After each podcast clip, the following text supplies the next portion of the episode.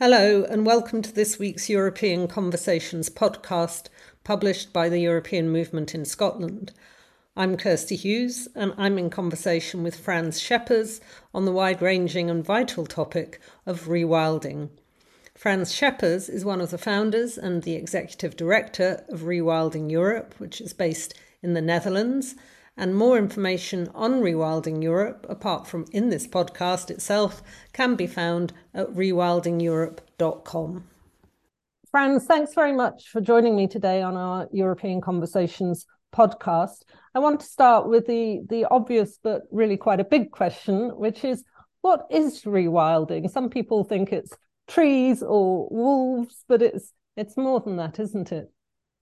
Yeah, absolutely, absolutely. And um, you know it's subject to discussion as well. And it's it's interesting that we maybe don't have such a clear dis, uh, definition of it because we believe rewilding has a, a transformational uh, element that helps us to, to to define what rewilding actually means whether you're in Scotland or other European countries. And of course there are there are technical definitions there's even scientific definitions. And and maybe a, a popular way of saying it is helping nature to heal itself and this is something that resonates with people. Think about it. So you create the right conditions for nature to restore itself without us managing, controlling, and defining how nature should develop. Um, so we turn it around. We let nature lead, but we create the right conditions for it for that to happen at scale.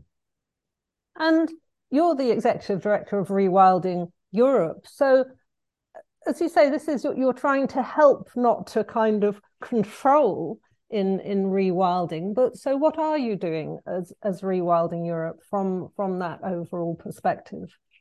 Yeah we, you know our big vision is that there is a space for wilder nature in europe. I'm not i'm i'm deliberately not saying wilderness. Of course there's also space for wilderness but let's talk about wilder nature or wild nature. And we believe wild nature um, can be an important or should be an important part of a modern 21st century europe. And you know, I think we all grew up in a very cultural landscape uh, where we used to prune, cut, shoot, put barbed wires, um, manage, mow, uh, cut, whatever people do in nature. We are, we, uh, you know, Europe has a very human-dominated landscape overall, and we have lost this idea that nature can do things by itself as well. In fact, you could say we have lost trust in nature, and um, I think that's the paradigm shift in thinking that we're looking for. How can we allow nature to bounce back? And how can we create a situation where we have more robust, self sufficient, self supporting nature that will then provide you know everything we depend on whether it's clean water fresh air well-being places to recreate but also enjoy you know beautiful old forest and wildlife coming back and uh, so that's our bigger vision and um, it's great to have a vision, but of course, we want to see how this works in practice. And that's why now, 10 years ago, we started to work in 10 big landscapes across Europe to pioneer and demonstrate how this could work in these different geographies, different local social contexts, different landscapes, and uh, cultures. And that's really exciting because we believe there's no blueprint for this.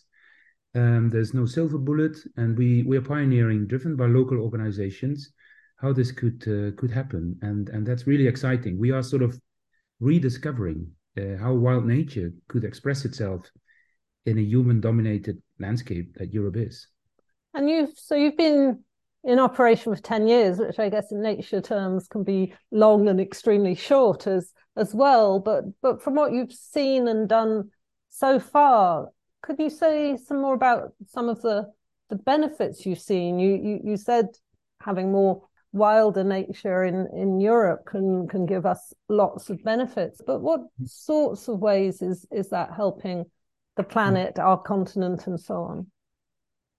I think rewilding is very much about reconnecting people with nature. I think uh, conservation in general, the word already says it, has been quite conservative for a long time. Little innovation and and uh, uh, you know people got this picture that nature is something between fences maybe and and and far away uh, but we really want to correct connect reconnect modern society with nature again and the, and and there's many reasons for it and i think everyone is aware of the the nature crisis and the climate crisis that we're in and more and more people realize th- these are two sides of the same coin. So uh, nature can provide long-term and and really uh, important solutions for the impact of climate change and the loss of biodiversity that we are experiencing. And so, if you then look at you know your question about what are the potential benefits, I think it's uh, it can be you know quite broad. It is safety uh, against floods, droughts. Nature can be a solution for that. It can be um, human well-being, health. Um, I'm sure you are aware, or a lot of people are aware of the importance of of having nature around you for your personal well-being. Walking in the forest, or in a natural area really does something with your mind and your health in a positive way. Uh, but then there is all these more material benefits as well. We see in the areas where we work across Europe, where there has been land abandonment, where where rural depopulation has driven you know areas to become empty because young people want to live in a city and and and study at university and start a life there. Uh, less and less people living uh, you know on, on on the countryside rewilding can bring new jobs and income, not not to to sort of go back to the landscapes of the past, but uh, working towards landscapes of the future, which are nature positive, climate resilient, and, and bring those new social benefits. So think about jobs and income that are uh, that are created through nature-based tourism, uh, sort of new local identity, and maybe uh, local products that people used to produce, but now are being reinvigorated in this new context of a wilder landscape. But there you can also connect with uh, like you know how, to how to manage forest, how to get forest back again. Um, so there's there's lots of benefits. Uh, we see both uh, sort of economic, but also uh, wider benefits, non-material benefits, if you like. Uh, I think we are depending on nature, isn't it? And and in a in a continent where nature is so degraded, uh, people don't even realize how degraded it is you know we need to make sure that and this is of course you know our agenda but also the agenda of the european commission with the green deal with the biodiversity strategy the new one but also with uh, of course the un decade of ecosystem restoration and the new eu restoration law that is coming to restore nature at scale because we de- depend on our life systems whether it's air water uh, recreation you name it. So the situation across Europe, and we are talking, just to emphasize here, we are talking about Europe, aren't we, and not just the yeah. European Union. And of course, in Absolutely. fact, one of your local yeah. partners is is Scotland, uh, is in Scotland uh, with the the project and the landscape, the Affric Highlands. Yes. How ambitious you you know you said we, you've got these ten partners, ten landscapes, but we know in Europe as as well as around the world, as you've said, nature is degraded. There's huge biodiversity loss.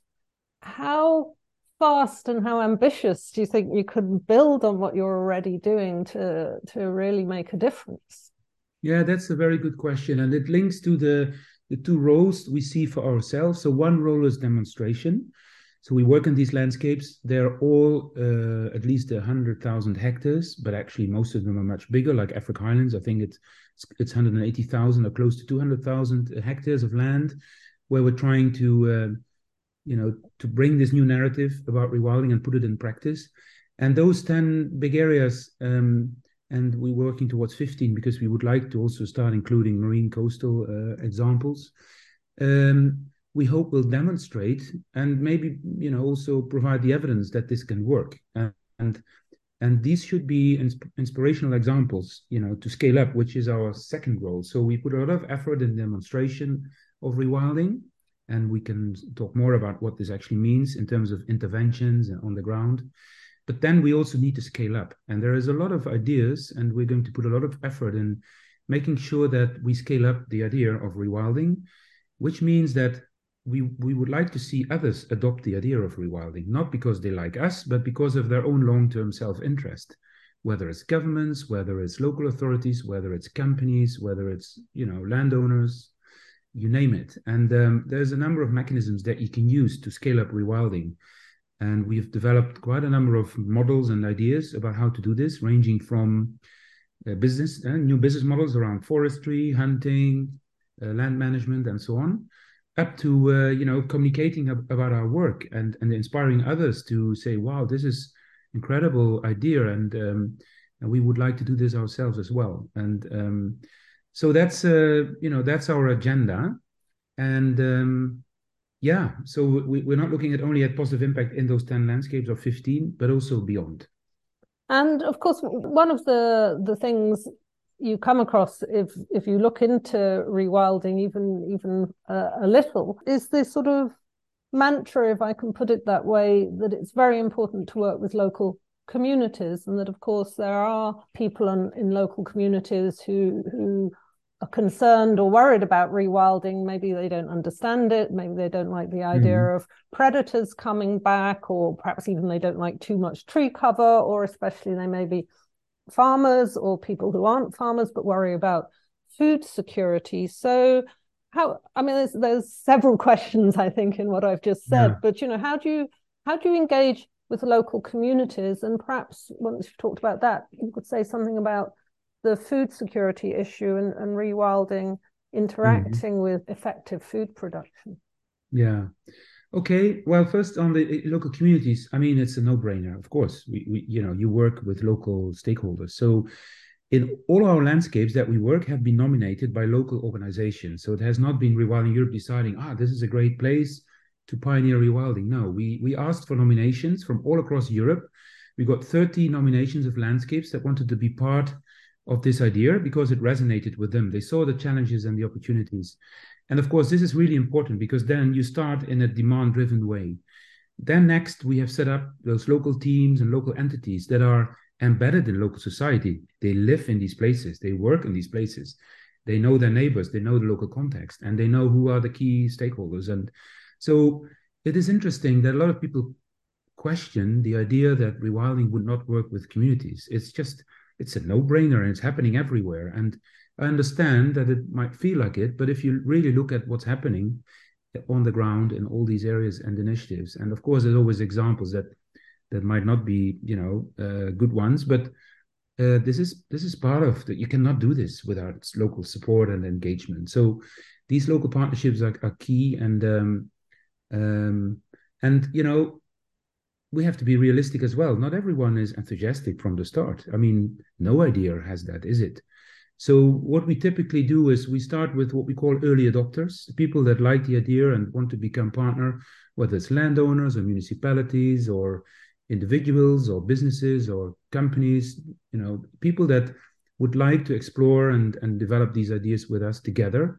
And that's where we start. And there is a lot of people, of course, that are not sure. They wait and see. They may be a bit um, hesitant or even skeptic, or you know. And and we hope, of course, to bring them on board and and show that this is an interesting uh, opportunity.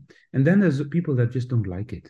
There's always people that don't like anything, any change in the first place, or this particular change. So we have to deal with that as well. But I think um, and this is what we call the 20 60 20 rule. So 20% are the early adopters, 60% are the, we call them wait and see, and the other 20% is the people that just reject and don't like it. And you know, with full respect. And and so what we're trying to do is, you know, to engage with the 60% as much as we can and and, and work with them and bring them on board so that you know, a deer really takes off. And we see that happening also now in in in, in our landscapes. But of course, this takes time. This is not a a three or five year project. This we talk about transition of landscape. So, you know, we we we committed for to work for for 20 years in these places and and build those relationships and work with people. So um, and people that are not convinced, you know, maybe at some point they, they become convinced and others might never be convinced, which is fine. You know, we have a free, open society and people are free to to have their views, of course. Um, so yeah, this this is a, and and I can give you examples of landscapes where you know different ways and and, and forms and shapes that we're doing this. Um, when it comes to food security, it's of course a bigger question, and um, it's interesting if you look at land use scenarios in Europe, and there's quite some calculations have been done, but a lot of people don't realize that 70% of our arable land in Europe is used for fodder to produce fodder for, for livestock. You know, we eat so much meat and we exp- export so much meat in Europe um, that 70% of our land is actually not used for food production. Is, is to feed is to feed livestock. And apart from the soy and everything that comes from the from from other parts of the world particularly south america which is leading to deforestation there we we, we just eat eat too much meat. And Uh, and, and, I think if you talk about climate, if you talk about biodiversity, you talk about land use scenarios, eating less meat creates lots of space because we don't need that land. We can use it for food production. So it's and a that's bit a very very direct example of the link between rewilding biodiversity and the climate change goals. Absolutely, very clear example because it defines how we use our land. And so it's a bit strange to say, in particular, if you talk about marginal uh, areas in terms of agricultural productivity, like big parts of the Scottish Highlands, for instance, you know, you can't grow potatoes there. You can't. It's very, very tough environment for for for agriculture, and rewilding is happening a lot in uh, in in those sort of marginal, from an agriculture point of view, marginal production uh, soils, and and so yeah so so although people are now using the the, the the the the crisis that we see to say no we can't do rewilding because we need to produce food that's just a, a wrong uh, presentation of, of the facts. And um, um, yeah, so so we, we believe that there's a lot of space there, and it's it's a matter of making the right choices, and of course of changing the behavior of, of consumers and producers as well. So it's it you can see that it's all connected. So maybe rewilding is even if you look at it from a very broad holistic perspective, it's like a it's it's, it's very it's very uh, yeah it is very holistic and it connects with all these different topics and i think as i mean as you say you you said you've got this 20 60 20 way of looking at people but i certainly detect there's a there's a lot of enthusiasm for the idea as well mm. because because i think faced with a number of crises and challenges in our society yeah. whether at home in europe around the world people people are looking for something that means we're not in effect we're not destroying our our planet anymore can, yeah, I, can I maybe bring you down to some more specific examples obviously uh, an iconic animal in scotland uh, is the deer and in different rewilding landscapes and areas as, as i understand it sometimes there's been a, a lot of control of deer but other times not and and there's going outside europe there's yellowstone park and the reintroduction yeah. of wolves and how how does that look to you from a european perspective yeah. are there different examples in your landscapes yeah.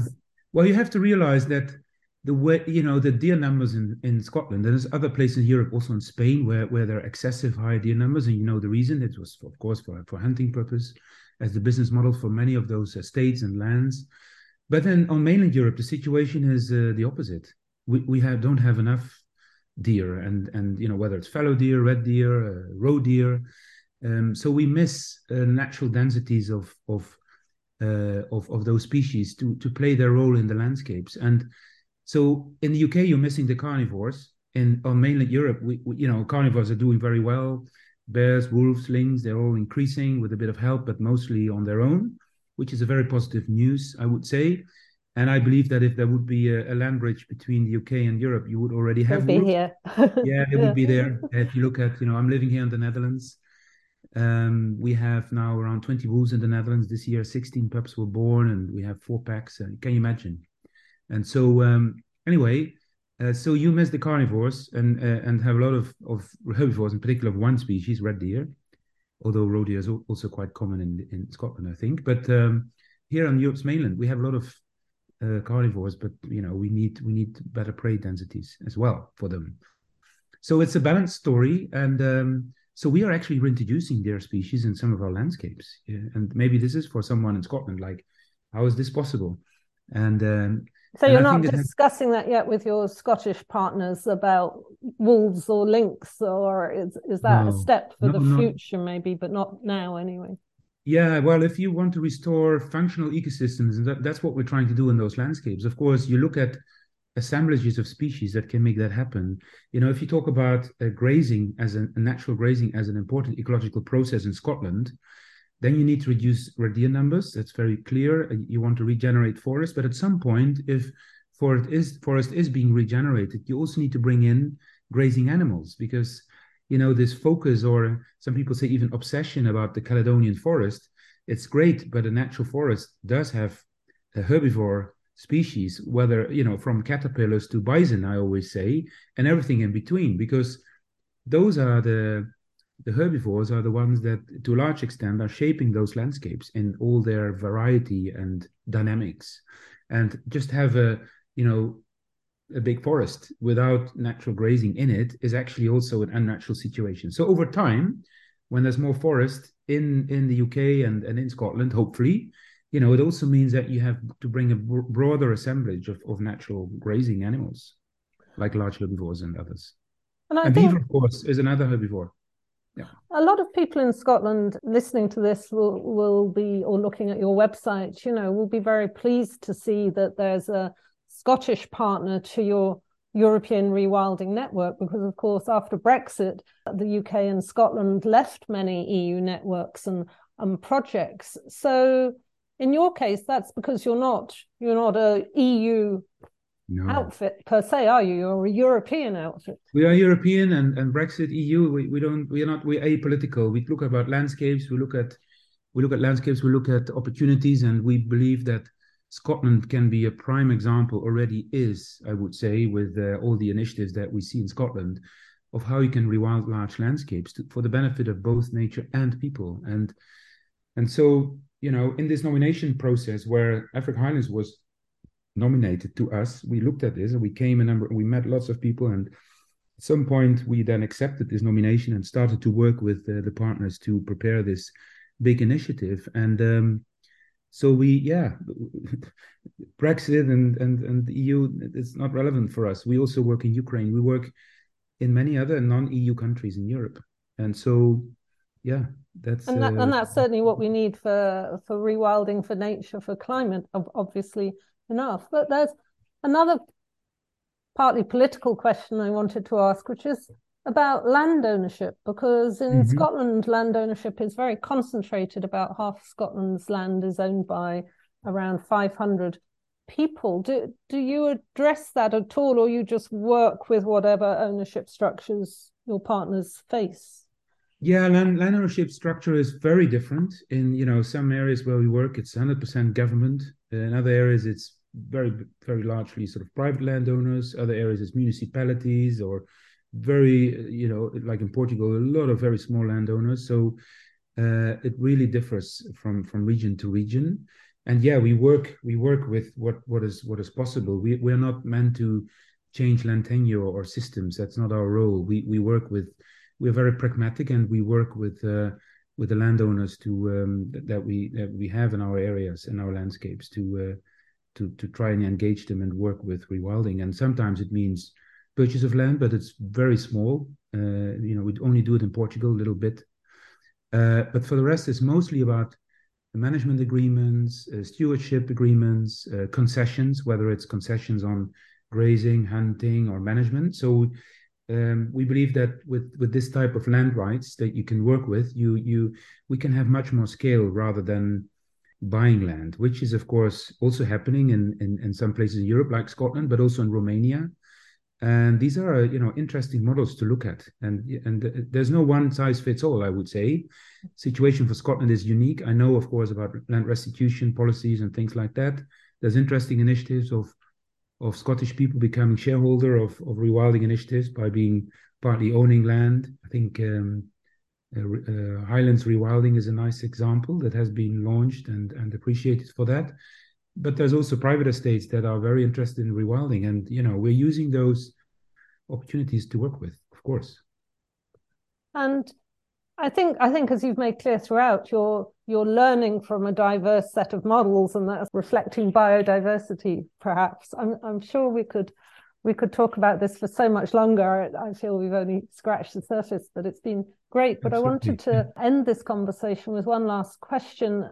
You know, time horizons with, with nature maybe have to be long, but in other ways, it's so urgent we can't afford to take forever. What would you hope to see in Europe by 2030? What, what do you think we can really get to if, if we really work at it?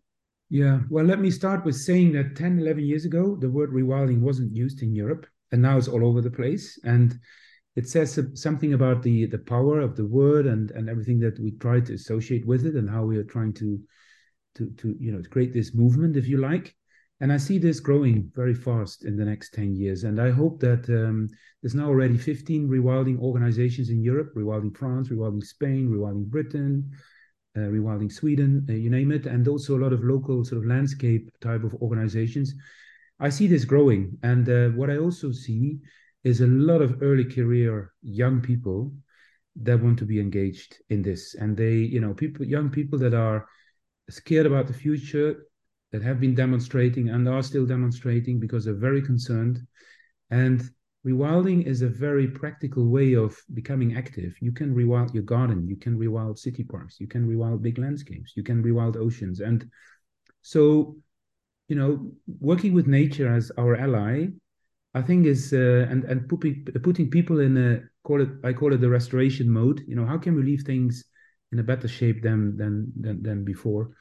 I think that uh, if that becomes like a principle of life, with a growing uh, number of people, organizations, and and you name it, and and companies who are very much eager. A lot of companies are very eager on on this nature positive idea.